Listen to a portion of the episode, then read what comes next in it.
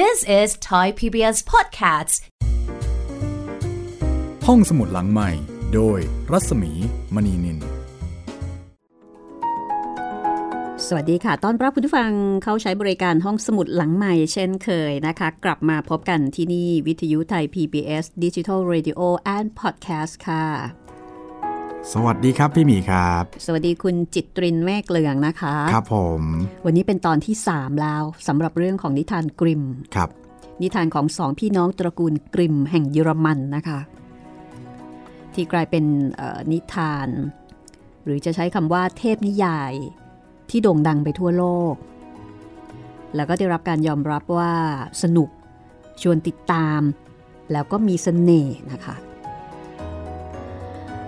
วันนี้นี่จะเป็นตอนที่สองใช่ไหมคือแหมพูดตอนที่สองเดี๋ยวคุณผู้ฟังจะงงสับสน เรียกว่าเป็นตอนที่3แต่พาร์ทที่2ของเรื่อง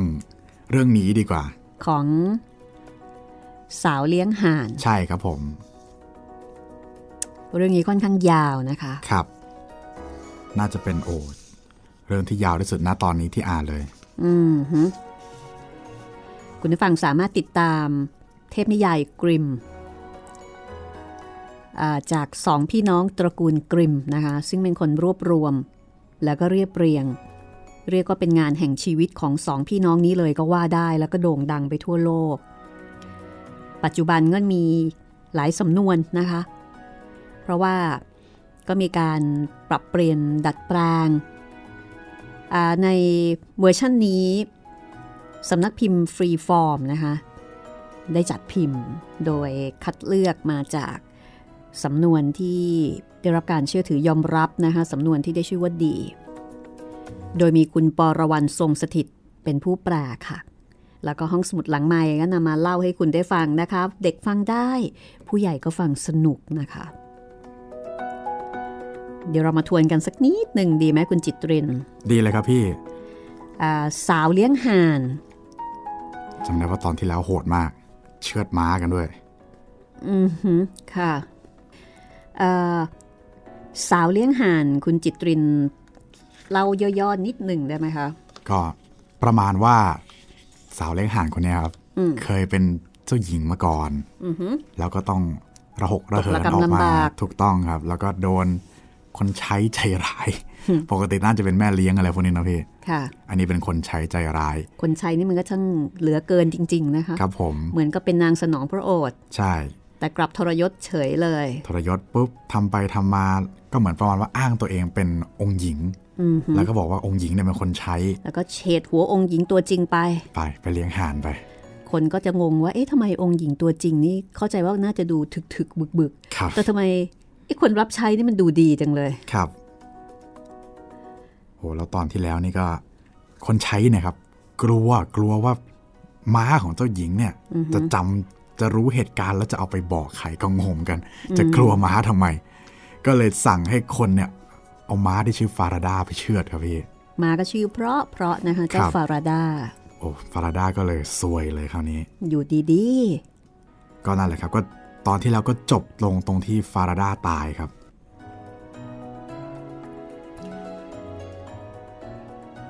แล้วก็นอกจากสั่งประหารชีวิต หรือว่าสั่งเชือดม้า โดยที่ม้าไม่ได้มีความผิดแล้วเนี่ยอ่าเจ้าหญิงตัวปลอม ยังสั่งให้เพชฌฆาต เอาหัวของฟาราดานี่ไปติดเอาไว้ที่ประตู เหมือนกับว่าต้องการจะให้เจ้าหญิงองค์จริงใช่ไหมครับผม ได้มองเห็นแล้วก็ได้รู้ว่า ม้าแสนรักของเธอเนี่ย ถูกเจียนไปเสียเรียบร้อยแล้วโอ้โหดร้ายเหลือเกิน เหมือนกับเอาไปข่มขวัญกันอีก ใช่ครับ ซึ่งเพชฌฆาตก็โอเค ก็ตกลงตามนั้น แล้วก็เอาหัวของฟาราดาเนี่ยมาติดเอาไว้ที่ประตูบานใหญ่สีดำวันนี้ละค่ะ เดี๋ยวเราจะมาฟังกันต่อนะคะว่า เมื่อเจ้าหญิงตัวจริง ซึ่งตอนนี้เนี่ยอยู่ในตำแหน่งของคนรับใช้ รู้ความจริงว่าม้าของเธอ ถูกเชือดตายไปแล้ว จะเป็นอย่างไรนะคะ แน่นอนก็คงจะเศร้าละค่ะ แต่ว่าหลังจากนี้เรื่องราวจะเป็นอย่างไรต่อไป ติดตามได้เลยนะคะ กับตอนที่ 3 ค่ะ เทพนิยายกริมค่ะ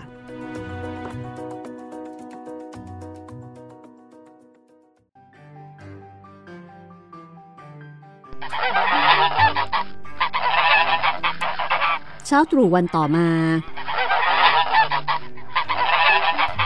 เมื่อเธอและคอนราด กำลังไล่ฝูงห่านผ่านประตู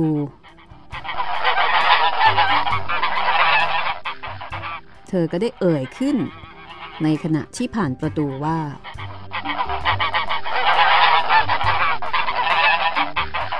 โอฟาราดาทำไมจึงมาแขวนอยู่ตรงนี้ เจ้าหญิง นี่ช่างเป็นการกระทำที่โหดร้ายใช่หรือไม่ แต่ถ้าหากพระมารดาของท่าน ได้รับรู้ถึงความเจ็บปวดของท่าน หัวใจของนางคงแตกออกเป็นสองเสียงแน่ๆ แต่เธอก็เดินเลยผ่านไปในเมือง เพื่อไล่ฝูงห่านไปยังทุ่งนา เมื่อเดินมาถึงบริเวณทุ่งหญ้า เธอก็นั่งลงแล้วก็ปล่อยผมสีทองทั้งหมด คือสยายผมออก เมื่อคนราด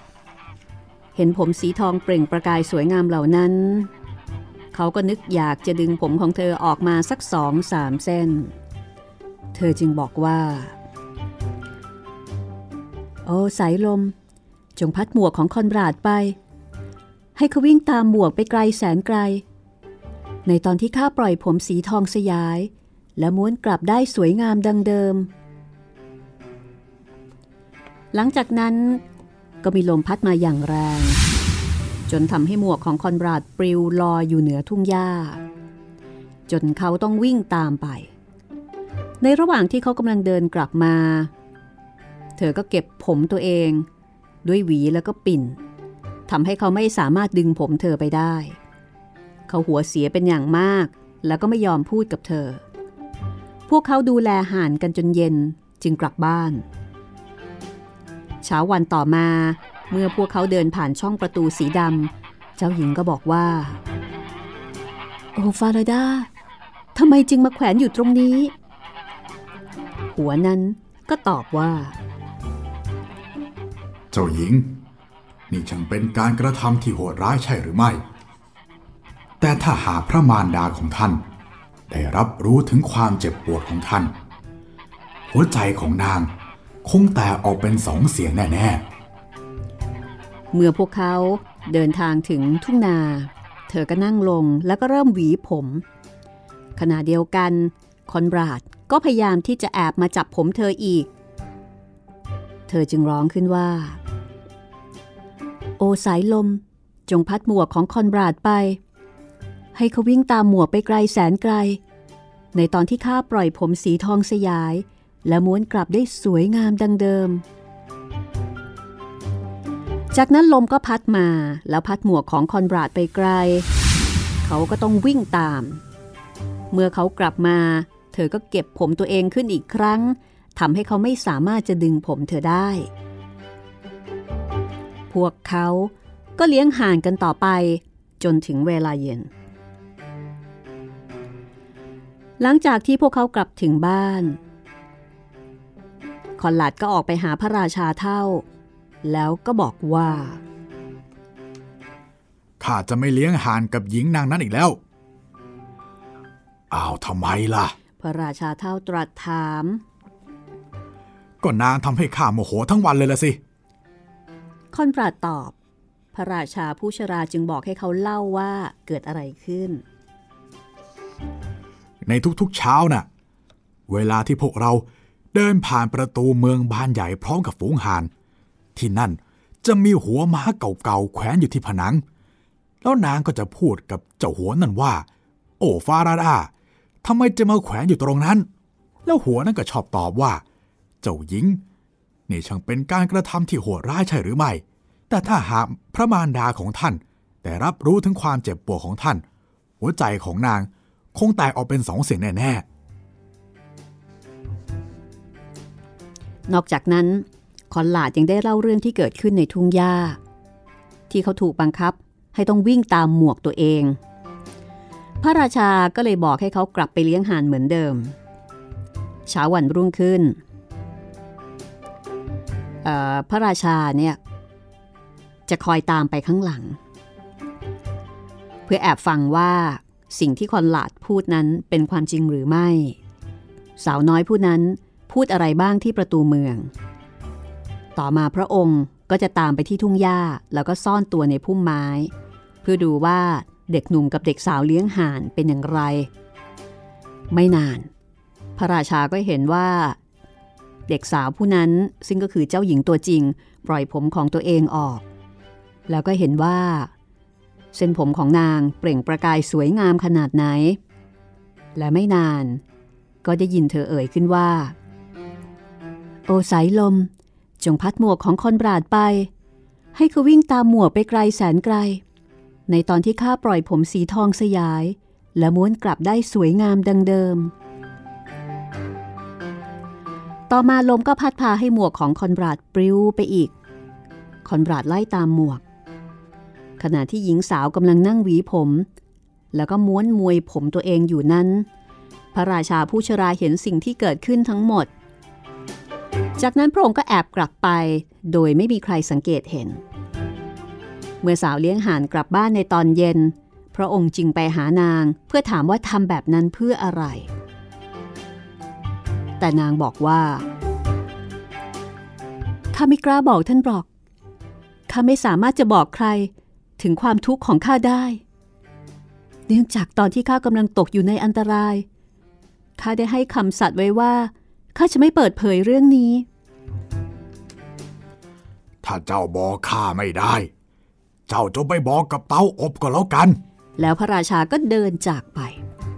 จากนั้นเธอจึงคลานไปใกล้ๆเตาอบ แล้วก็ร้องไห้คร่ำครวญ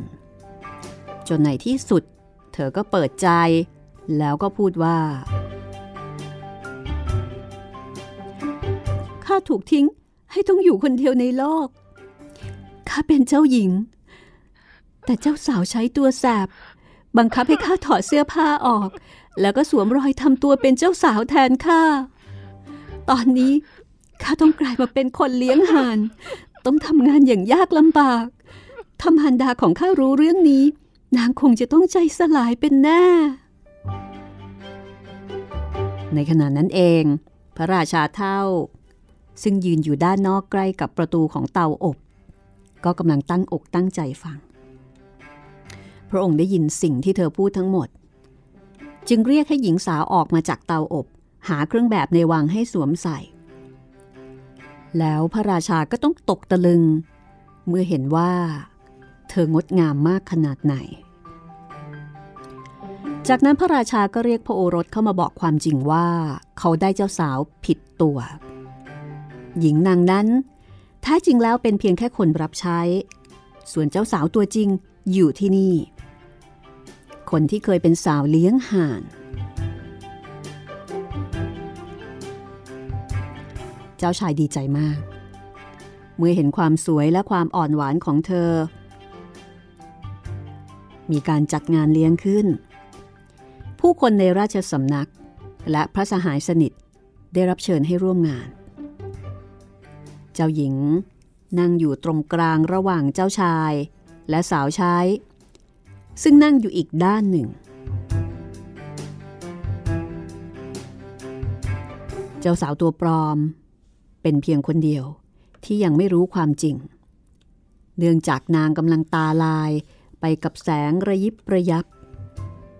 เมื่อผู้ที่มาร่วมงานทั้งหมด ได้กินอาหารและก็ดื่มสุราพร้อมกับอวยพรจนหมด พระราชาจึงตั้งคำถามให้สาวใช้เป็นผู้ตอบ ว่าคนที่ทรยศเจ้านายตัวเองด้วยวิธีการต่างๆ แบบนี้ สมควรจะได้รับการตอบแทนแบบไหน แล้วพระราชาก็เล่าเรื่องราวทั้งหมดให้ฟัง พร้อมกับตบท้ายด้วยการถามว่า เอาละเจ้าคิดว่าการลงโทษแบบใด ที่คนคนนี้จะควรได้รับ โอ้ไม่มีอะไรจะดีกว่านี้อีกแล้ว นางสมควรจะถูกกดคอใส่ลงไป ใส่ลงไปในถังที่มีตะปูแหลมๆตอกอยู่ข้างใน แล้วก็ถูกลากไปตามทาง ด้วยม้าสีขาวสองตัว จากถนนหนึ่ง ไปยังอีกถนนหนึ่ง ลากไปจนกว่านางจะตายฮะเจ้าได้บอกโทษทานของตัวเองแล้ว ดังนั้นข้าจึงขอประกาศว่าข้าขอตัดสินให้เป็นไปตามนั้น เมื่อกล่าวจบประโยค เจ้าชายก็แต่งงานกับเจ้าสาวตัวจริง ซึ่งก็คือเจ้าหญิง และปกครองอาณาจักรร่วมกันมาอย่างสงบและผาสุกตราบกาลนาน และนี่ก็คือเรื่องสาวเลี้ยงห่านนะคะจบลงด้วยความทรมานและความตายของสาวใช้ทรยศ ครับผมก็เรื่องนี้ก็น่าจะง่ายหน่อยนะครับ ยังไงคนดีก็ต้องเป็นสุดท้าย เหมือนแบบประมาณว่าก็ต้องได้ดี ประมาณนั้นประมาณนั้น แต่ว่าในความเป็นจริงนี่ไม่แน่นะครับผม ในความเป็นจริงคนดีอาจจะไม่ได้ดีก็ได้ ไม่แน่เหมือนกันถ้าเกิดว่า การได้ดีในที่นี้ หมายถึงการได้ยศถาบรรดาศักดิ์การได้เงินทองได้ฐานะความร่ำรวยอ่าได้ประสบความสำเร็จถ้าการได้ดีคือความหมายนี้นะครับ ไม่แน่ แต่ว่าถ้าการได้ดีหมายถึงว่าการอิ่มอกอิ่มใจที่ได้ทำในสิ่งที่ควรทำ ได้ทำในหน้าที่ของตัวเอง มีความรู้สึกที่ดีมีความภาคภูมิใจในตัวเอง โดยไม่ต้องรอให้คนอื่นมาตัดสิน อันนั้นแน่นอนครับผมอันนั้นได้ แต่เรื่องนี้ก็เรียกว่าโชคดีด้วยแหละพี่ที่ พระราชาเนี่ยบังเอิญบังเอิญ พระราชาฉลาดครับผมอืมแล้วก็เฉลียวอะว่าเอ๊ะทำไมมันทำไมมันเป็นแบบนี้แปลกๆเออว่ะงั้นต้องแอบไปดูหน่อยสิแทนที่จะรอให้คนมา คือแทนที่จะใช้ให้คนไปดูแล้วก็มากราบทูลใช่ไหมแต่พระองค์เนี่ย สังเกตการณ์เองเลย ลงมืออ่าลงมือเองเลยครับ เรื่องต่อไปนะคะ โอ้โห อันนี้เรื่องดังเลยครับฮันเซลและเกรเทล ไม่ได้บอกอะไรมากกว่านี้ นอกจากบอกชื่อของตัวละคร แต่ถ้าใครเคยได้ยินก็รู้แน่นอนครับ บ้านขนมหวาน เรื่องนี้ดังมากใช่ไหมใช่ครับพี่ คุณจิตรินนี่เคยได้ยินได้ฟังมาก่อนผมเคยได้ยินครับ เคยมีสร้างเป็นภาพยนตร์ด้วยครับอืมแต่ว่าก็อาจจะเป็นเนื้อเนื้อเนื้อจริงเนื้อจินตนาการไปหน่อยนะครับ ถ้างั้นเดี๋ยวก็ต้องลองติดตามนะคะว่า ที่นำไปสร้างเป็นภาพยนตร์เนี่ยมีการดัดแปลง หรือว่ามีการตีความ แตกต่างไปจากนี้มากน้อยแค่ไหนอย่างไรนะคะ กับในเวอร์ชั่นที่เป็นที่เป็นนิทาน ครับผมโอ้โหดัดไปเยอะเลยแหละครับพี่อ่าเพราะว่าหนังก็น่าจะมีการเล่าเรื่องที่แตกต่างออกไปนะคะครับและสำหรับคุณผู้ฟังท่านไหนที่ยังไม่เคยได้ยินได้ฟัง ไม่เคยได้อ่าน อันนี้ก็จะสนุกไปอีกแบบหนึ่งค่ะ เพราะว่าเราจะเริ่มต้นจากศูนย์ด้วยกัน จากการรู้จักฮันเซลและเกรเทลค่ะ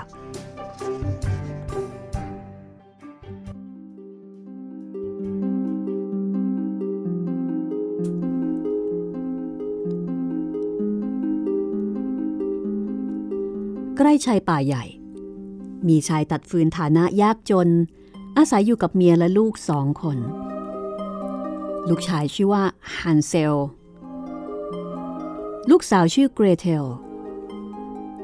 พวกเขาไม่ค่อยได้กินอาหารกันเท่าใดนัก ครั้งหนึ่ง เกิดความแห้งแล้งไปทั่วทั้งผืนดิน ชายหนุ่มไม่สามารถหาอะไรกินได้เลย แม้กระทั่งขนมปังเพื่อประทังชีวิตในแต่ละวัน คืนหนึ่ง ในขณะที่เขานอนพลิกตัวไปมา คิดเรื่องเหล่านี้อยู่บนเตียง เขาก็ถอนหายใจแรงๆ แล้วก็พูดกับภรรยาว่าเฮ้ยพวกเราจะทำอย่างไรต่อไปดีล่ะเนี่ย เราไม่สามารถหาอาหารมาเลี้ยงลูกของเราได้อีก ไม่มีอะไรเหลือสำหรับพวกเราแล้ว ข้าจะบอกอะไรให้อย่างหนึ่งนะ ผัวของข้า เราจะพาเด็กๆเข้าไปในป่าตั้งแต่เช้ามืด พาไปยังส่วนที่รกและก็หนาทึบที่สุด จุดกองไฟไว้ให้พวกเขา ให้ขนมปังพวกเขาไว้คนละก้อน จากนั้นเราก็ทิ้งพวกเขาไว้ แล้วก็เข้าไปทำงานของเราในป่า พวกเขาคงไม่สามารถจะหาทางกลับบ้านได้เป็นแน่ แล้วเราสองคนก็จะเป็นอิสระจากพวกเขาสักที โอ้ไม่นะ ข้าทำแบบนั้นไม่ได้ ข้าไม่เคยคิดที่จะทิ้งลูกไปไว้ในป่าให้อยู่กันตามลำพังเลย พวกสัตว์ป่าคงจะมากินพวกเขาแน่ๆเลย เจ้าคนโง่เง่า ทีนี้ล่ะก็เราก็จะอดตายกันหมดทั้งสี่คน เจ้าเตรียมต่อโลกเอาไว้เลยก็แล้วกัน นางไม่ยอมปล่อยให้เขาอยู่เงียบๆ จนกระทั่ง สามีต้องยอมทำตาม ด้วยความไม่เต็มใจนักเฮ้ยแต่ว่าฉันเวทนาเด็กๆที่น่าสงสารนั่นเหลือเกิน ส่วนเด็กๆ คือลูกๆทั้งสอง ซึ่งยังไม่สามารถจะหลับลงได้ เนื่องจากความหิว เด็กๆได้ยินสิ่งที่แม่เลี้ยงของเขา กล่าวกับพ่อ เกรเทลน้องสาว ร้องไห้อย่างขมขื่นแล้วก็พูดกับฮันเซลพี่ชายว่า พวกเราต้องแย่แน่ๆเลย เงียบเถอะเกรเทลอย่าเพิ่งทุกข์ใจไปเลย พี่จะจัดการอะไรบางอย่างเอง เมื่อพ่อแม่หลับไปแล้ว เขาก็ลุกขึ้น สวมเสื้อโค้ทตัวน้อยๆของเขา เปิดประตูด้านหลังแล้วก็ย่องออกไปข้างนอก ในขณะนั้นพระจันทร์กำลังส่องสว่าง หินไฟสีขาวที่วางอยู่หน้าบ้าน สะท้อนแสงราวกับก้อนเงิน ฮันเซลก้มลง เก็บมันใส่กระเป๋าเสื้อโค้ทให้มากที่สุดเท่าที่จะมากได้ จากนั้นเขาก็กลับมาในบ้านอีกครั้ง แล้วก็บอกกับน้องสาวคือเกรเทลว่าใจเย็นๆนะ น้องสาวที่รักของพี่ เจ้าจงลงไปนอนอย่างเงียบๆพระเจ้าต้องไม่ทอดทิ้งพวกเรา จากนั้นเขาก็ล้มตัวลงนอนบนเตียงอีกครั้ง พอรุ่งเช้าก่อนพระอาทิตย์ขึ้น ผู้เป็นภรรยาหรือว่าแม่เลี้ยง ก็เข้ามาปลุกเด็กน้อยทั้งสอง นี่ ลุกขึ้น เจ้าแห้นจอมขี้เกียจทั้งสอง เราจะต้องเข้าไปตัดไม้ในป่ากันแล้วนะ จากนั้นนางก็ให้ขนมปังกับเด็กทั้งสองคนละก้อน อะ นี่เก็บไว้สำหรับมื้อเย็นนะ แล้วก็ห้ามกินมันก่อนเวลา ไม่อย่างนั้นละก็ข้าจะไม่ให้เจ้าอีกเกรเทลเก็บขนมปังไว้ในผ้ากันเปื้อนของเธอ แต่ในกระเป๋าเสื้อของฮันเซลกลับเต็มไปด้วยก้อนหิน พวกเขาเอามันมารวมกันก่อนเดินทางเข้าป่า เมื่อเดินไปได้ระยะหนึ่งฮันเซลก็หยุดยืนแล้วก็มองกลับไปยังบ้าน เขาทำแบบนี้ครั้งแล้วครั้งเล่า จนพ่อของเขาบอกว่า นี่ ฮันเซล จะมองอะไรอยู่นะระวังตัวด้วย เดี๋ยวก็ลืมขาตัวเองหรอก พ่อจ๋าข้ากำลังมองดูเจ้าแมวน้อยสีขาวของข้า มันขึ้นไปนั่งอยู่บนหลังคา คงจะร่ำลาข้าเนอะเจ้าเด็กโง่เอ้ย นั่นมันไม่ใช่แมวของเจ้าสันหน่อย มันเป็นแสงสะท้อนจากปล่องไฟตั้งหากแล้ว แน่นอนว่า ฮันเซลไม่ได้มองไปที่แมวของเขา แต่เขากำลังค่อยๆ หย่อนก้อนหินไฟจากกระเป๋าเสื้อของเขาไปตามถนนเป็นระยะระยะ เมื่อพวกเขาเดินทางมาถึงใจกลางป่า ผู้เป็นพ่อก็บอกเด็กๆ ให้ช่วยกันเก็บไม้มาก่อไฟ เพื่อให้ความอบอุ่น สองพี่น้องก็ช่วยกันเก็บไม้มาวางจนเหมือนภูเขากองเล็กๆ แล้วก็จุดไฟ เมื่อเปลวไฟลุกโชนพอสมควร แม่เลี้ยงก็บอกว่า เอาละเอาละนอนพักกันอยู่ข้างๆกองไฟนะเด็กๆ พวกเราจะเข้าไปตัดไม้ในป่า เมื่อทำงานเสร็จแล้วเนี่ย เดี๋ยวพวกเราจะกลับมารับพวกเจ้า จากนั้นฮันเซลและเกรเทล ก็นั่งลงข้างกองไฟ เมื่อถึงกลางวัน พวกเขาต่างก็กินขนมปังของตัวเองจนหมด แล้วก็คิดว่าพ่อเนี่ยยังอยู่ในป่า เพราะได้ยินเสียงขวานฟันไม้เป็นจังหวะจังหวะ แต่แท้จริงแล้วมันเป็นเพียงเสียงของกิ่งไม้แห้งที่ค้างอยู่บนต้นไม้ และถูกลมพัดขยับไปมา ในขณะที่นั่งอยู่อย่างนี้มาเป็นระยะเวลานาน ปลือกตาของพวกเขาก็เริ่มปิดลงด้วยความอ่อนล้า แล้วในที่สุด ทั้งคู่ก็หลับไปอย่างรวดเร็ว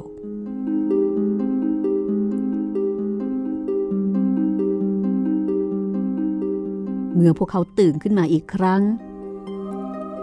ก็พบว่ามันเป็นเวลาค่ำเสียแล้ว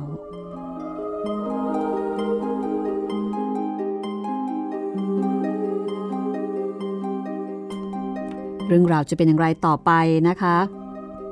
เดี๋ยวพักสักครู่ ช่วงหน้ากลับมาเอาใจช่วย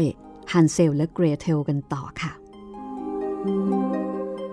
This is Thai PBS Podcasts. ห้องสมุดหลังใหม่โดยรัศมีมณีนิน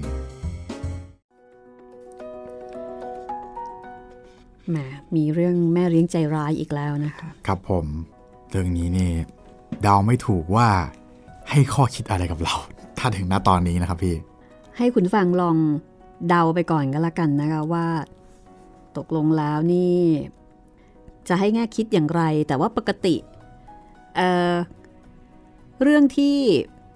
มีแม่เลี้ยงเป็นตัวละครสำคัญเนี่ยครับร้อยละ 99.99 แม่เลี้ยงนี่ใจร้ายทุกคนไม่ว่าจะเป็นแม่เลี้ยงไทยหรือว่าแม่เลี้ยงฝรั่ง ครับ โอ้โหไม่ว่าจะ เรื่องไหนก็ตามซินแม่เดอเลี้ยงเรนี่ลล่าโคตรแบบโคตระจะโหดอะครับ แต่ในความเป็นจริงในยุคนี้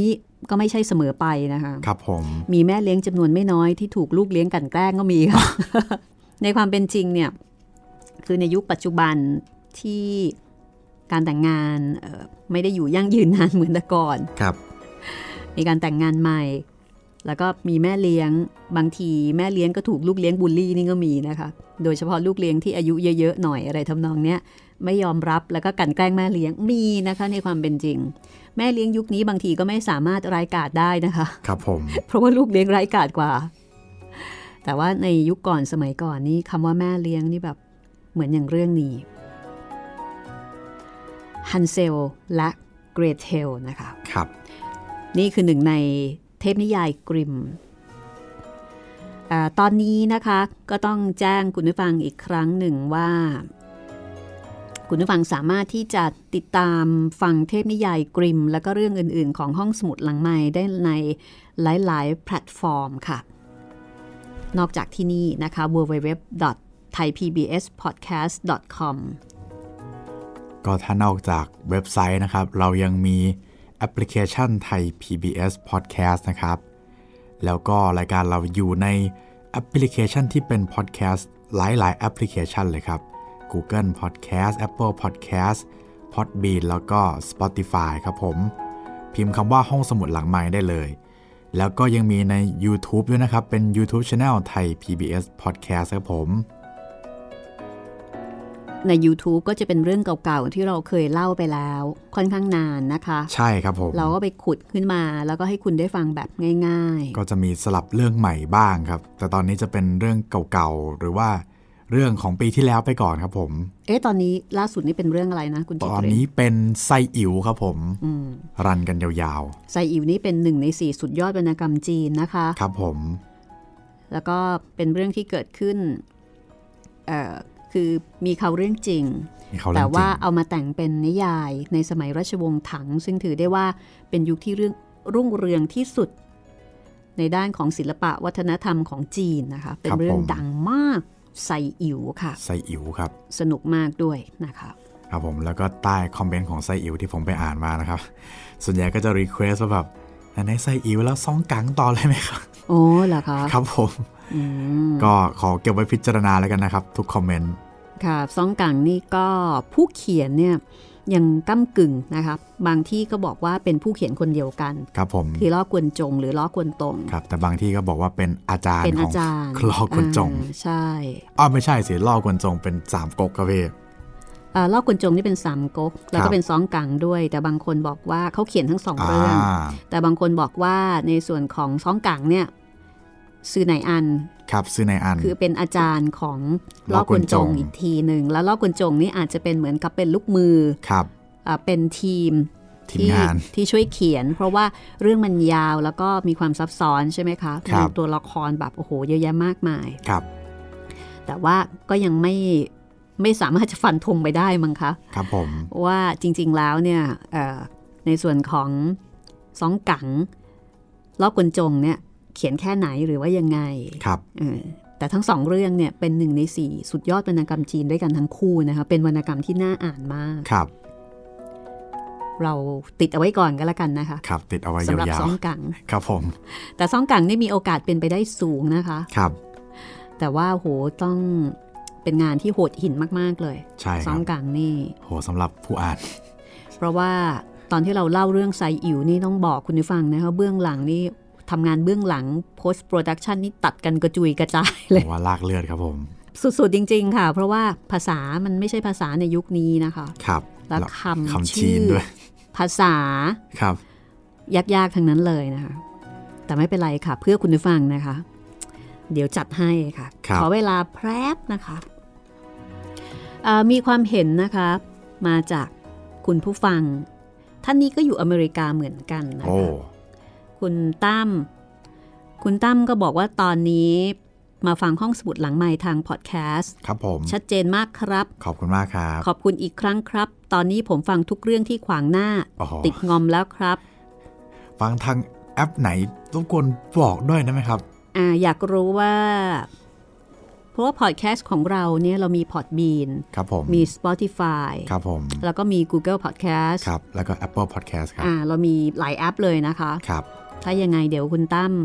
ช่วยแจ้งมานิดนึงว่าฟังจากแอปพลิเคชันไหน เราจะได้ทราบด้วยนะคะเอ่อยังไงก็ตามขอบคุณคุณตั้มนะคะ ที่ส่งข่าวมาค่ะ ขอบคุณมากครับ เช่นเดียวกับคุณผู้ฟังท่านอื่นๆนะคะ สามารถที่จะ ทักทายพูดคุย แล้วก็แจ้งผลการรับฟังหรือว่าอาจจะฟ้องปัญหาการรับฟังมาได้ เราจะได้จัดการแก้ไขให้ครับผมอาสองช่องทางนะคะ จริง ๆ 3 ช่องทางค่ะ คือถ้าฟังใน YouTube เนี่ยก็เม้นได้เลย เม้นได้เลยครับผม เม้นที่นั่นได้เลยนะคะ หรือถ้าเกิดว่าเอ่อ ติดต่อกันทางเพจ ก็ไปที่ inbox ของเพจไทย PBS Podcast ครับผม หรือว่ามาที่ inbox นะคะของเพจรัศมีมณีนินก็ได้ หรือบางท่านที่เป็นเพื่อนทาง Facebook บุคคลกับดิฉันนะคะ ก็ส่งมาทางนั้นก็ได้เช่นกันค่ะเอาล่ะทีนี้เดี๋ยวเรามาฟังกันต่อเลยสำหรับเทพนิยายกริมนะคะ จากการรวบรวมและก็จัดพิมพ์ของสำนักพิมพ์ฟรีฟอร์มค่ะ คุณปรวรรณทรงบัณฑิตนะคะ แปลเอาไว้กับเรื่อง ฮันเซล และเกรเทลค่ะ ครับผม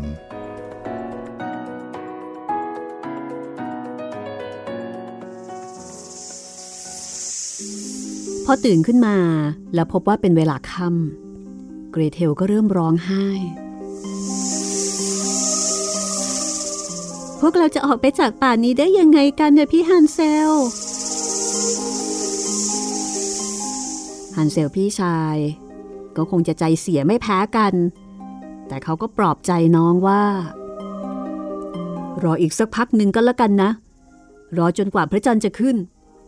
ถึงเวลานั้น เราก็จะกลับบ้านได้อย่างง่ายได้ เมื่อพระจันทร์ขึ้นจนเต็มดวง ฮันเซลก็จูงมือน้องสาวตัวน้อยของเขา เดินไปตามทาง ที่เขาหย่อนหินไฟ ทิ้งเอาไว้เป็นร่องรอย หินไฟส่องแสงราวกับก้อนเงินทำให้เขาสามารถจะมองเห็นเส้นทางกลับบ้าน แต่อย่างไรก็ตาม พวกเขาก็เดินกันทั้งคืน จนกระทั่งรุ่งเช้า จึงสามารถกลับไปถึงบ้านของพ่อ พวกเขาเคาะที่ประตู เมื่อผู้เป็นภรรยาของพ่อเดินมาเปิดประตู แล้วพบว่าเป็นสองคนพี่น้องกลับมา นางก็บอกว่า เจ้าเด็กจอมซนทำไมพวกเจ้าถึงไปนอนอยู่ในป่านานขนาดนั้น พวกเรานึกว่าพวกเจ้าที่คงจะไม่กลับมาบ้านอีกต่อไปแล้ว นางคงผิดหวังมาก แต่สำหรับผู้เป็นพ่อ เขาดีใจมาก เขารู้สึกเหมือนหัวใจหาย ที่ยอมละทิ้งเด็กทั้งคู่ไว้ในป่าตามลำพัง ไม่นานหลังจากนั้น เกิดความอดอยาก ในแถบนั้นอีกครั้งหนึ่ง เด็กๆ ได้ยินแม่เลี้ยงของเขา พูดขึ้นในคืนหนึ่ง ขณะที่นางนอนอยู่บนเตียงกับพ่อของพวกเขาว่า ทุกอย่างมันจบแล้ว เราเหลือขนมปังแค่ครึ่งแถว หลังจากนี้ก็คงจะจบเหตุกันแน่ๆ เด็กๆจะต้องออกไปจากที่นี่ คราวนี้เราจะต้องพาพวกเขาเข้าไปในป่าที่มันลึกกว่าเดิม พวกเขาจะได้ไม่สามารถหาทางกลับออกมาได้อีก เราไม่มีทางเลือกอื่นอีกแล้วนะ ชายหนุ่มรู้สึกเศร้าใจมากที่ได้ยินแบบนั้น เขาคิดในใจว่า เฮ้ย มันน่าจะดีกว่า ถ้าเราทั้งสองคนแบ่งอาหารในส่วนของตัวเองให้กับเด็กๆทั้งสองคน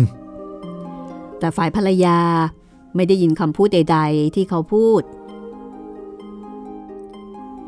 นางเอาแต่ดุด่า แล้วก็ตำหนิสามี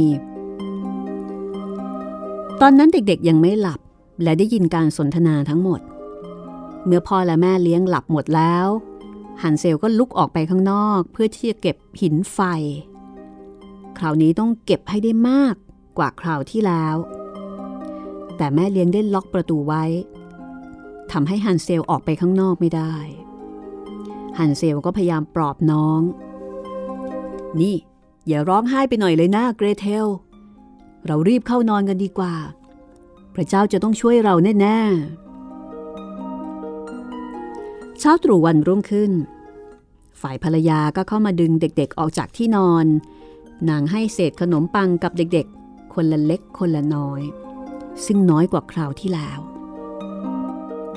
ในระหว่างทางที่เดินเข้าไปในป่าฮันเซลก็ปิขนมปังในกระเป๋าเสื้อให้แตกออกเป็นชิ้นเล็กๆ แล้วพยายามหยุดเพื่อโยนเศษขนมปังลงบนพื้นเป็นระยะระยะ นี่ฮันเซล เจ้าหยุดมองอะไรข้างหลังนะข้ากำลังมองนกพิราบตัวน้อยที่อยู่บนหลังคา มันกำลังกล่าวลาข้าอยู่ เจ้าเด็กโง่เอ้ย นั่นมันใช่นกพิราบที่ไหนกัน มันคือแสงแดดตอนเช้า ที่สะท้อนออกมาจากปล่องไฟตั้งหากเล่า ฮันเซลก็เดินต่อไป เขายังคงทยอยทิ้งเศษขนมปังไปตลอดทางเหมือนเดิม แม่เลี้ยงนำเด็กๆ ไปทิ้งไว้ในป่าลึก ซึ่งพวกเขาไม่เคยเข้ามาเลยสักครั้งในชีวิต แล้วก็เหมือนเช่นเคย แม่เลี้ยงจุดกองไฟกองใหญ่ แล้วก็บอกกับเด็กๆว่า นั่งอยู่ที่นี่นะเด็กๆ ถ้าพวกเจ้าเหนื่อย ก็นอนพักซะ พวกเราจะเข้าไปตัดไม้ในป่าแล้วถ้าถึงเวลา ที่เราจะกลับบ้านในตอนเย็น เราจะกลับมารับพวกเจ้า เมื่อถึงเวลากลางวัน เกรเทลแบ่งขนมปังของเธอให้กับพี่ชาย เพราะว่าเขาได้โยนขนมปังของตัวเองไปหมดแล้ว ตามเส้นทางที่เดินมา จากนั้นพวกเขาก็หลับไป เมื่อถึงเวลาเย็น ไม่มีใครกลับมาหาเด็กๆที่น่าสงสารทั้งสอง เมื่อพวกเขาตื่นขึ้นมาอีกที ก็เป็นเวลาค่ำคืนอันมืดมิด ฮันเซลปลอบใจน้องสาวว่า รออีกสักพักเนะเกรเทล รอจนพระจันทร์ขึ้น เราจะมองเห็นทางกลับบ้าน จากเศษขนมปังที่พี่ทิ้งเอาไว้ตามทาง และแล้วเมื่อพระจันทร์ขึ้น พวกเขาก็ลุกขึ้นแต่กลับมองไม่เห็นเศษขนมปังใด ๆ เพราะว่านกที่อยู่ในป่าและในทุ่งหญ้า ได้บินมาจิกกินเศษขนมปังเหล่านั้นไปหมดแล้ว ฮันเซลคิดว่า พวกเขาอาจจะหาทางกลับได้เหมือนดังเช่นเคย แต่พวกเขาไม่สามารถทำได้แล้ว พวกเขาเดินกันทั้งคืน จนถึงวันรุ่งขึ้น จากเช้าจรดเย็น ก็ไม่อาจหาทางออกจากป่าได้ พวกเขายังรู้สึกหิวมาก เพราะว่าไม่ได้กินอะไรกันเลย นอกจากผลไม้ป่าที่เก็บได้นิดหน่อย แล้วก็รู้สึกเหนื่อยล้ามาก จนไม่สามารถจะลากตัวเองให้เดินทางต่อไปได้อีก ทั้งคู่จึงล้มตัวลงนอนใต้ต้นไม้ แล้วก็พลอยหลับไป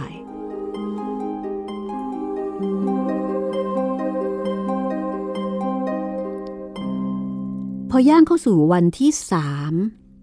ที่พวกเขาได้ออกมาจากบ้านของพ่อ เด็กๆพยายามที่จะหาทางกลับบ้านอยู่ตลอดเวลา แต่กลายเป็นว่า พวกเขากลับหลงเข้าไปยังป่าที่ลึกมากขึ้นกว่าเดิม ถ้าไม่มีความช่วยเหลือเข้ามาในระยะเวลาอันใกล้นี้ พวกเขาก็คงจะต้องตาย เมื่อถึงเวลาใกล้เที่ยง พวกเขาเห็นนกหิมะขาวตัวหนึ่งเกาะอยู่บนกิ่งไม้ใหญ่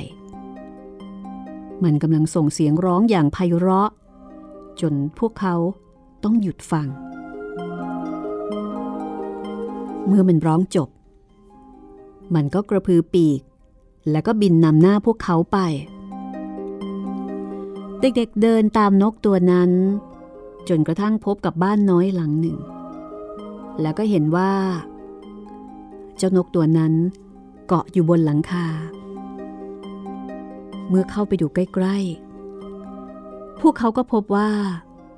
ตัวบ้านหลังนี้ สร้างจากขนมปังและหลังคาที่มุงด้วยขนมเค้ก ส่วนหน้าต่าง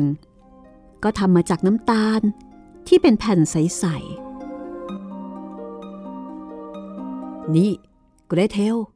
เราน่าจะลองกินมันดูสักนิดนะ มันต้องอร่อยแน่ ๆ เลย พี่จะกินส่วนที่เป็นหลังคานะ ส่วนเจ้า เกรเทล เจ้าลองชิมส่วนที่เป็นหน้าต่างก็แล้วกัน มันจะต้องหวานอร่อยแน่ ๆ เลย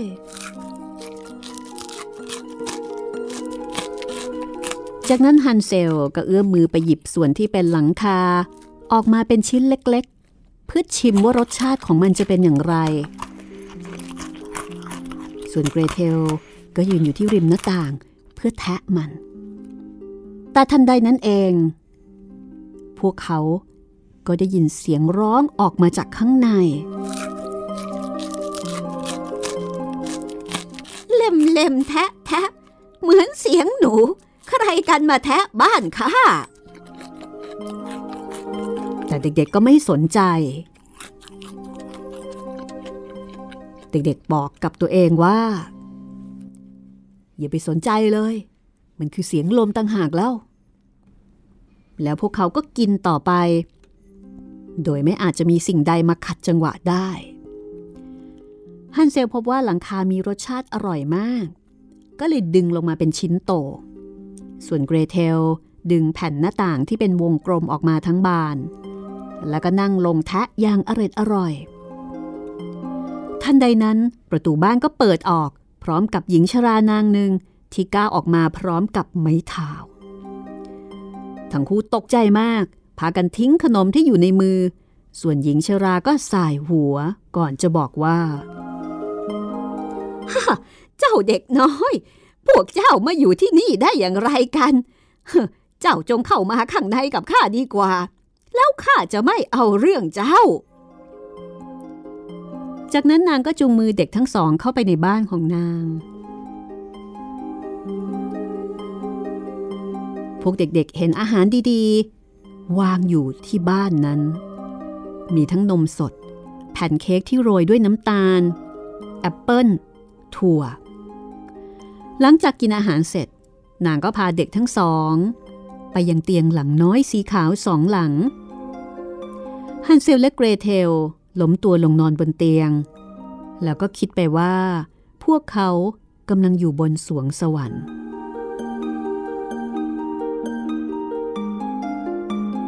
แม้ว่าการแสดงออก ดูเหมือนจะใจดี แต่แท้ที่จริงแล้ว หญิงชรานางนี้คือแม่มดใจร้าย ที่เฝ้ารอจับเด็กๆ โดยการสร้างบ้านน้อยหลังนี้ขึ้นมา เพื่อจะหลอกล่อเด็กๆ ให้มาติดกับ เมื่อใดก็ตาม ที่เด็กๆหลงเข้ามาในบ้าน นางจะฆ่า แล้วก็นำมาปรุงกินเป็นอาหาร เปรียบได้ว่า เป็นงานเลี้ยงย่อมๆสำหรับนางก็ว่าได้ ดวงตาของแม่มดสีแดง แต่มองเห็นได้ไม่ไกลนัก นางจมูกไวเหมือนสัตว์ป่า และก็รับรู้ได้เป็นอย่างดี ถ้ามีมนุษย์เข้ามาใกล้ๆ จนเมื่อนางรู้ว่าฮันเซลและเกรเทลกำลังเข้ามา นางถึงกับหัวเราะอย่างมีเจตนาร้าย แล้วก็กล่าวอย่างกระยิมใจ ข้าได้ตัวพวกมันมาแล้ว แล้วพวกมันก็จะหนีข้าไปไหนไม่ได้อีก ในตอนเช้าตรู่ก่อนที่เด็กๆจะตื่นนอน นางเข้าไปดูเด็กๆ เด็กๆที่กำลังหลับกันอย่างสงบนั้น มีวงแก้มสีแดงที่อิ่มเอิบ ดังดอกกุหลาบ งานเลี้ยงที่กำลังจะเกิดขึ้น มันจะวิเศษขนาดไหนกันนะ และนางก็จับตัวฮันเซล ด้วยมือเหี่ยวๆของนางพาเขาไปยังคอกเล็กๆ ปิดปากเขาด้วยการขังเอาไว้ในกรง แล้วก็ขู่ว่าห้ามเขาร้องเรียกหรือว่าตะโกน จากนั้นนางก็กลับไปที่เกรเทลเขย่าตัวเธอ นี่ลุกขึ้นเดี๋ยวนี้นะ เจ้าโครงกระดูกจอมขี้เกียจ เจ้าจงไปตักน้ำแล้วก็ทำอาหารดีๆ ให้พี่ชายของเจ้ากิน ตอนนี้มันโดนขังอยู่ที่ข้อข้างนอกโน้น มันจะต้องโดนขุน เมื่อไหร่ก็ตามที่มันอ้วนได้ที่ข้าก็จะกินมันซะ กรเทลร้องไห้อย่างขมขื่นแต่ก็ไม่มีประโยชน์อะไร เพราะเธอจะต้องทำตามที่แม่มดใจร้ายสั่ง จากนั้นอาหารดีๆ ก็ถูกปรุงขึ้น เพื่อหันเซลผู้โชคร้าย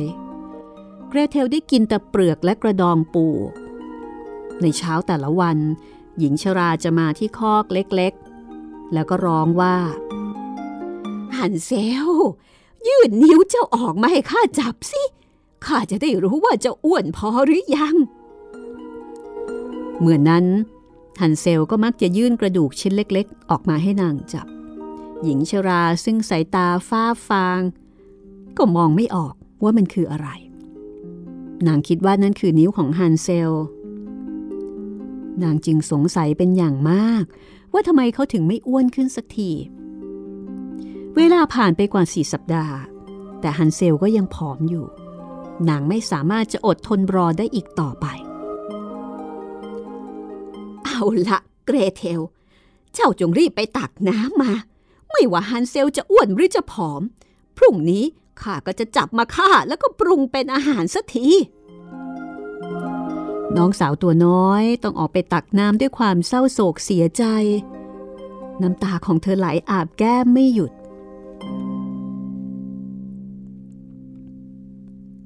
ข้าแต่พระผู้เป็นเจ้า ข้าขอสวดอ้อนวอนให้พระองค์ช่วยเราด้วย ถ้าเราสองคนถูกสัตว์ร้ายในป่ากิน อย่างน้อย พวกเราก็ยังได้ตายพร้อมกัน นี่ เก็บคำคร่ำครวญของเจ้าเอาไว้เถอะ มันไม่มีประโยชน์หรอกเช้าตรู่วันต่อมา เกรเทลต้องลุกขึ้นมาก่อไฟ แล้วก็นำน้ำเติมลงในหม้อต้ม ขั้นแรก เราจะต้องอบซะก่อน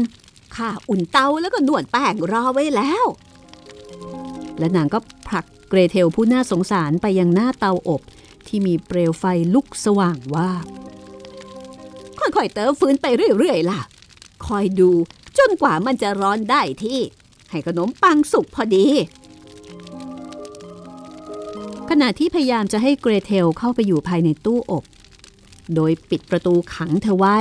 เพื่อตั้งใจจะให้เธอโดนอบไปด้วย เพื่อที่ว่าจากนั้นนางก็จะกินเธอซะ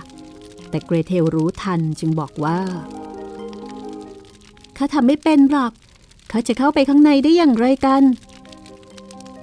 เจ้าหานโง่เอ้ย แกก็เปิดประตูออกกว้างๆสิเห็นไหมข้ายังเข้าไปได้เลย และนางก็ก้มหัวลง เอาหัวตัวเองใส่เข้าไปในทางเข้าของตู้อบ ทันใดนั้น เกรเทลก็จัดการผลักนางเข้าไปอยู่ในตู้ แล้วก็ปิดประตูเหล็กที่อยู่ข้างบน ขัดเอาไว้ด้วยไม้ แม่มดร้องโหยหวนอย่างน่ากลัว เกรเทลวิ่งหนีออกมา โดยทิ้งแม่มดให้ถูกเผาอย่างน่าสังเวช เกรเทลตรงไปหาฮันเซลพี่ชาย เปิดประตูกรงแล้วก็ร้องบอกฮันเซล พวกเราเป็นอิสระแล้วนางแม่มดตายแล้ว จากนั้นฮันเซลก็รีบออกมาจากกรงขังเหมือนนกที่มีคนปล่อย ทันทีที่ประตูเปิดออก ทั้งคู่ดีใจเป็นอย่างมาก พากันกอดคอแล้วก็เต้นระบำจุมพิษกันและกันยังมีความสุขเมื่อทั้งสองไม่มีอะไรให้ต้องหวาดกลัวกันอีกต่อไป พวกเขาจึงเดินไปทั่วบ้าน ค้นหาทุกซอกทุกมุมตามตู้ที่มีไข่มุกและหินมีค่า โอ้ ของพวกนี้น่าจะมีค่ามากกว่าหินไฟอีกนะเกรเทล ฮันเซลหยิบมันใส่กระเป๋าเสื้อ ส่วนเกรเทลก็คิดว่า เธอควรจะเอาอะไรกลับไปที่บ้านเช่นกัน เธอจึงหยิบพวกมันใส่ไปในกระเป๋าผ้ากันเปื้อน เอาละเกรเทล ทีนี้พวกเราก็ไปกันได้แล้วนะ เราจะต้องหาทางออกจากป่าของนางแม่มดนี้ให้ได้ แล้วสองพี่น้องก็เดินทางไป เดินไปได้ไม่กี่ชั่วโมง ก็ไปพบแหล่งน้ำขนาดใหญ่ โอ้ เราคงไม่มีทางข้ามมันไปได้แน่ๆข้าไม่เห็นว่ามันจะมีก้อนหินให้เหยียบ หรือแม้แต่สะพานที่พวกเราจะข้ามไปได้เลย ใช่ หรือสักลำก็ไม่มี แต่ว่าเป็ดสีขาวตัวหนึ่งกำลังว่ายน้ำมานะ ถ้าเราขอร้อง เธออาจจะช่วยเรา พาเราข้ามฝั่งก็ได้ ดังนั้นเกรเทลจึงร้องว่า เจ้าเป็ด เจ้าเป็ด พวกเรายืนอยู่ที่นี่ เราคือฮันเซลแล้วก็เกรเทล เราอยู่ที่ริมฝั่ง เราไม่มีก้อนไม้หรือสะพานให้ข้าม ขอพวกเราอาศัยหลังของเจ้าไปด้วยได้ไหม ทันใดเจ้าเป็ดตัวนั้นก็ตรงเข้ามา ฮันเซลกระโดดขึ้นไปบนหลังของมัน แล้วก็ร้องบอกน้องสาวให้ตามขึ้นมา ไม่ได้ไม่ได้ มันจะทำให้เจ้าเป็ดหนักเกินไป เราแยกกันไปก็ได้นะ ไปทีละคน หลังจากจัดการดังนั้น พวกเขาก็เดินทางต่อไปอย่างมีความสุข จนกระทั่งมาถึงป่า ที่พวกเขาคุ้นเคยกับเส้นทางมากขึ้นเรื่อยๆ แล้วก็เริ่มมองเห็นบ้านของพ่อ ในที่สุด พอเห็นบ้านของพ่อ ทั้งสองก็รีบวิ่งจนถึงบ้าน เปิดประตู แล้วก็กระโดดกอดคอพ่อของพวกเขา ชายหนุ่มไม่รู้สึกเงียบเหงาอีกต่อไป นับแต่วันที่เขาได้ทิ้งลูกๆไว้ในป่า ส่วนภรรยาก็ตายไปแล้ว เมื่อเกรเทลเปิดกระเป๋าผ้ากันเปื้อน ไข่มุกและหินมีค่าทั้งหลาย ก็หล่นลงมาเต็มผืนห้อง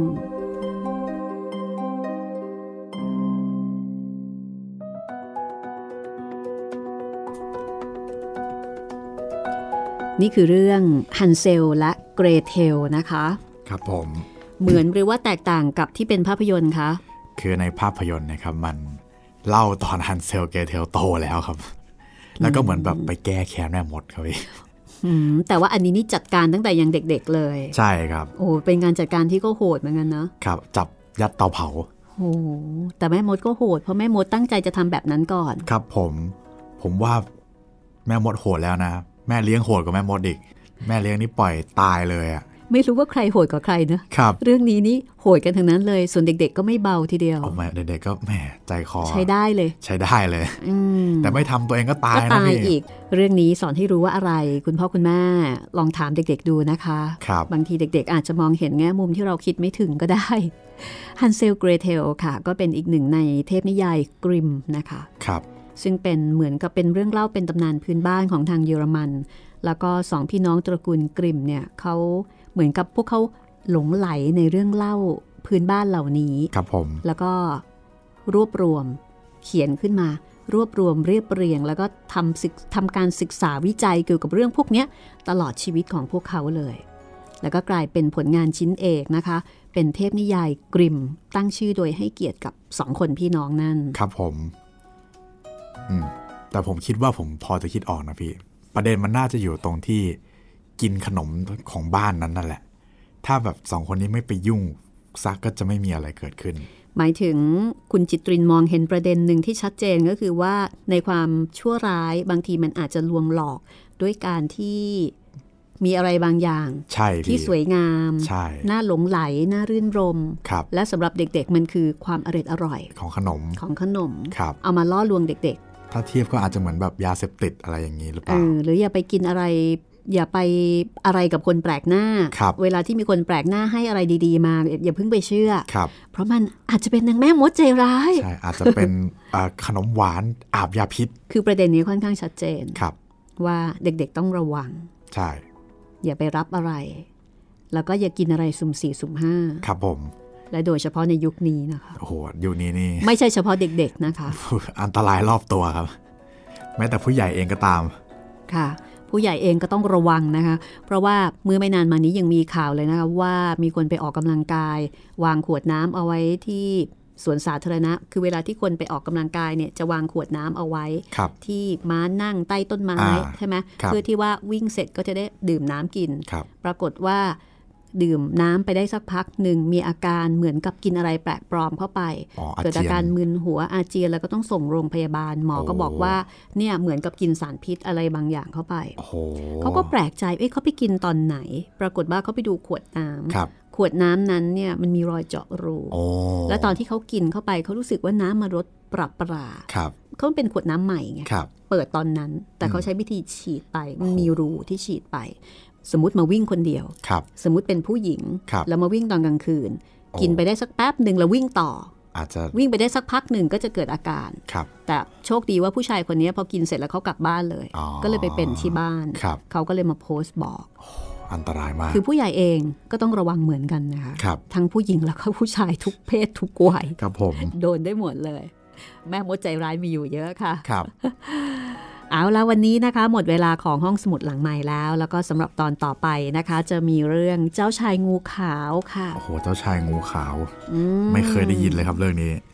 ของจีนนี่จะมีนางพญางูอ่าขาวใช่ครับโพแต่เยว่าอันนี้โบโลของเยฝรั่งนะคะ ครับผม เจ้าชายค่ะ เจ้าชายงูขาวเรื่องราวจะเป็นอย่างไร ติดตามได้ตอนหน้านะคะ วันนี้ลาไปก่อน สวัสดีค่ะ สวัสดีครับ ห้องสมุดหลังใหม่ โดยรัศมีมณีนิน This is Thai PBS Podcasts.